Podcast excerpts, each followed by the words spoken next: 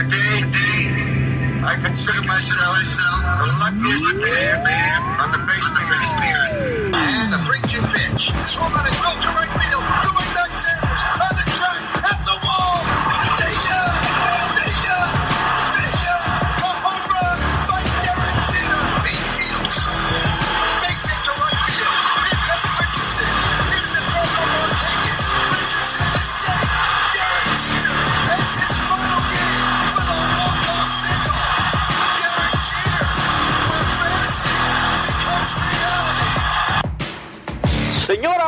señores, ladies and gentlemen, ahora presentamos, now presenting, la semana de los bombarderos.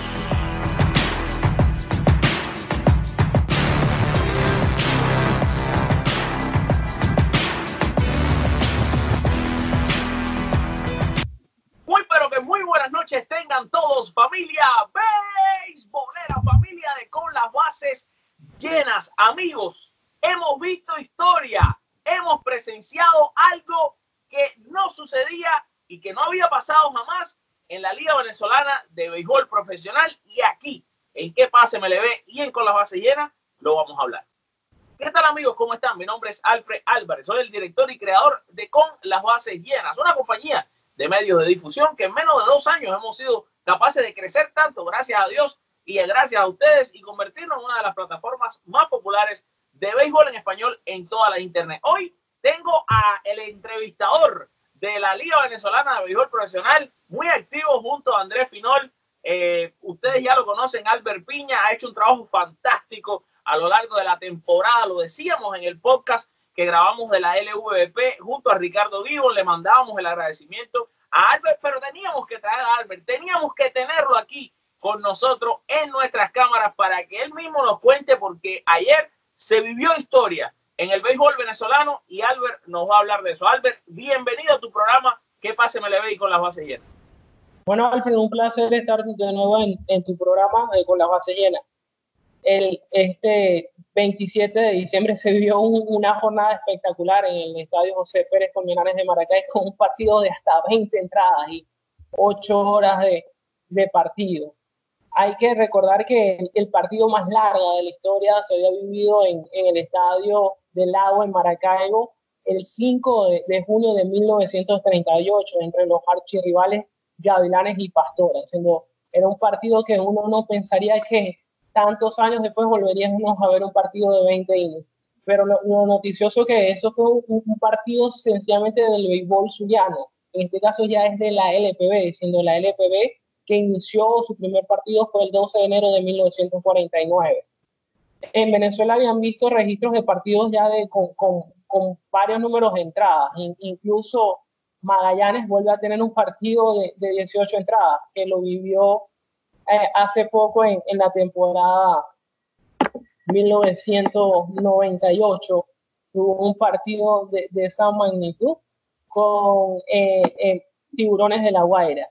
En ese partido tuvieron 21 lanzadores. En el partido de, de este sábado del 27 tuvieron 23 lanzadores entre ambos equipos, diciendo fue algo asombroso diciendo Perdona que te interrumpa, perdona que te interrumpa. Esos 23 lanzadores, entonces es un- también una marca para la historia del béisbol venezolano, ¿no? Más lanzadores Es- usados en un partido.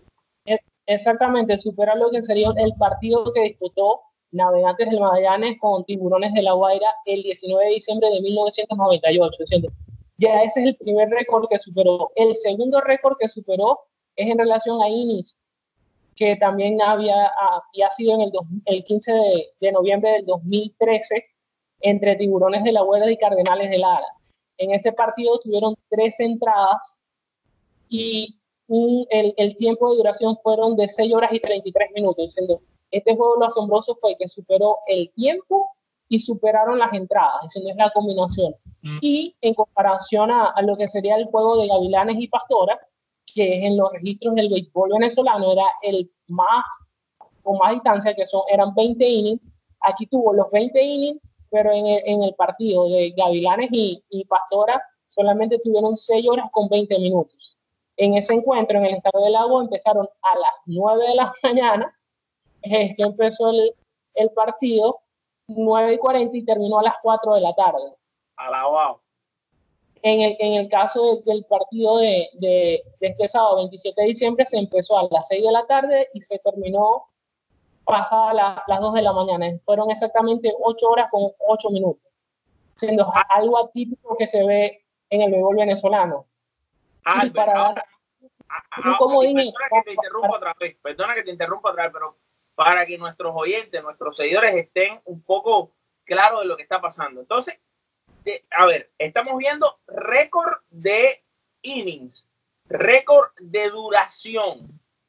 También te quería preguntar, y, y me imagino, eh, récord de innings, récord de duración, me imagino que se rompieron récords individuales también, porque, por ejemplo, veces al bate de un bateador, eh, ¿sabes si se rompió algún otro récord, como por ejemplo hits en un partido?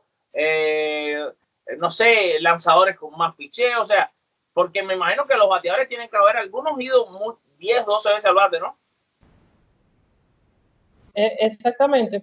En relación, todavía no, no se manejan cifras específicas porque hay jornadas, incluso de partidos que han tenido jornadas de 6-6, 7-7, diciendo que tenemos que cuantificar lo que serían esas estadísticas, a ver exactamente, pero creo que en G muy poco, porque las, primer, las carreras entraron en las primeras entradas y tuvieron hasta 14 innings sin, sin hacer carrera.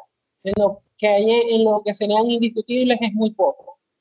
Y en innings lanzados, ahí no se puede comparar el, el juego de Gavilanes y Pastora, que en, en, esos partidos de la época, como dicen, del béisbol romántico, como se, se, decía antes, los lanzadores se montaban a la lomita y hasta que no terminara el último inning, no, no se bajaban. En, en, este caso, esa marca siempre va a estar en el juego de Pastora y Gavilanes, que, que fueron lanzados en este caso de, de un dominicano, que eh, fue eh, Lázaro Salazar, por el equipo de Gavilanes, y Andrés el Grillo Báez, eh, el dominicano, por los factorizados. En ese partido, por, por, eso es que lo tan emotivo y, creo que se relaciona más al partido de, de Gavilanes y Pastora por el, cantidad de entradas y de inning, más que los partidos más recientes del EPB, que fueron en 1998 y 2013.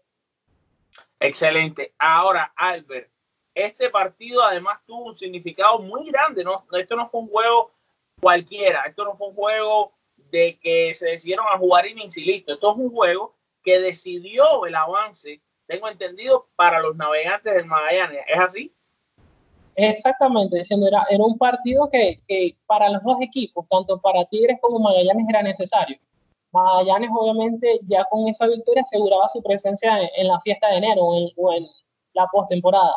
Y para Tigres eh, era tener todavía la esperanza de clasificar, que está peleando como, como sería el último cupo con Leones del Caracas, diciendo, y por eso es que era un, un, una final, se puede decir, era lo que se jugaba ahí y lo que significaba.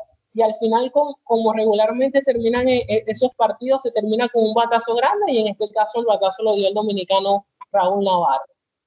Ahora, no te puedo dejar ir, no te puedo dejar que te vaya de estos micrófonos, aunque hicimos el podcast de Venezuela y, y lo hicimos con Ricardo Divo, miramos una cómo podían quedar los cruces, grabamos esto ayer, salió el sábado, estamos grabando esto el sábado en la noche, probablemente va a salir domingo temprano, quizás vamos a ver si lo podemos sacar hoy, aunque sea más tarde, pero evidentemente ha pasado, han avanzado un poco. Y hablamos de las águilas, no profundicé tanto porque sabía que te iba a tener pronto aquí. Y te quería decir a los fanáticos, a los seguidores que ya hemos creado gracias a tu trabajo ex excepcional, al de Andrés Finol, al de Sebastián Villalobos, que le han dado una cobertura fantástica al equipo de las Águilas de Zulia. ¿Cuáles son las posibilidades del equipo? ¿Cómo los ves entrando ahora esta fase de postemporada? ¿Hasta dónde crees que pueden llegar estas Águilas? Bueno, este, Andrés, antes que todo, ya de alguna forma ya se están definiendo lo que serían los lugares para la postemporada. Aquí se juegan, serían series de, de los mejores seis clasificados. Ya, ya, ya vemos que Tiburones de la Huera va a terminar líder. En este caso, estará esperando rival si sería Leones del Caracas o Tigres de Aragua. En el caso de Águilas, todavía tiene que esperar el partido de mañana de Cardenales de Lara. Hoy, hoy en la tabla, hoy sábado, está segundo lugar. Sin embargo, mañana sí ocurre una victoria de Cardenales, terminaría tercero. Que eso quiere decir que ya su rival podría ser Magallanes, diciendo que, que si vemos, eh, le fue mal estuvieron parejos en, lo que sería en la tabla. Eh, Magallanes barrió Águilas allá y, y, y, Águilas hizo lo propio en Valencia, siendo ya en ese enfrentamiento estuvieron parejos en, en el caso. En el caso de Caribe de Anzuategui fue algo similar. En, en Maracaibo contra Caribe se llevaron la serie dos de tres juegos, sin embargo cuando fueron a Puerto La Cruz perdieron los tres juegos, siendo la, en este caso vamos a ver qué piezas pueden sumar. Recuerden que en, la postemporada vienen lo que serían las sustituciones, vendrán sustituciones y, y, vamos a ver qué piezas en este caso debe reforzar el equipo de Águilas del Zulia. En primer lugar, lo que podemos ver eh, sería lo que sería el picheo, que se ha venido un poco a, a, menos en, en, estas últimas semanas de campeonato, ya que en la ofensiva cuenta con la ofensiva de mejor averaje teniendo en este caso a, a, los dos candidatos para el, para el MVP, que serían Olmo Rosario y Josmani Guerra, que, que son los dos caballos, como dicen, que, que trajeron los importados y, y, han dado resultados, tanto sí que están peleando líder de bateo y impulsada, diciendo, Águila se ha, destacado en ser un, equipo que no ha conectado tantos batazos de larga distancia, sin embargo el bateo colectivo le ha funcionado lo que le ha pesado en, estos últimos compases del campeonato han sido lo, los errores, que en el béisbol eh, cualquier ventaja que le das al rival es aprovechada.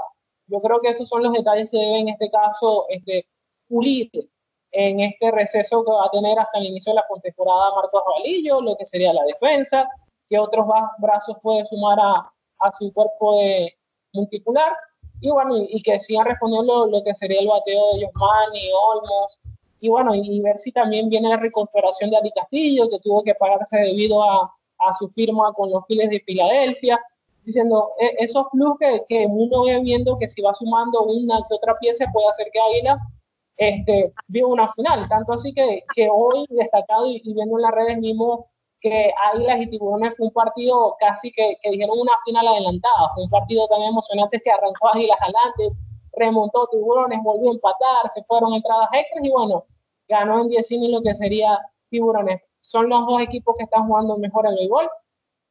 Otra cosa, Tiburones viene motivado. Tiburones son muchos años que, que no ganan el campeonato. Demasiado. Exactamente, los salados quieren, este, quieren bailar samba, como le gustan allá.